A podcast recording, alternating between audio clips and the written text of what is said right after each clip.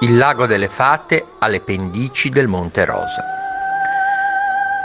In Val Quarazza, nella regione Piemonte in provincia di Verbania, a 1300 metri di altitudine, nascosto da una fitta e rigogliosa vegetazione, vi è un lago tanto bello quanto misterioso.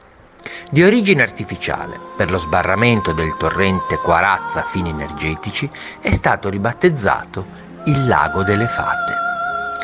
La gente del posto racconta che di notte è possibile fare fatati incontri.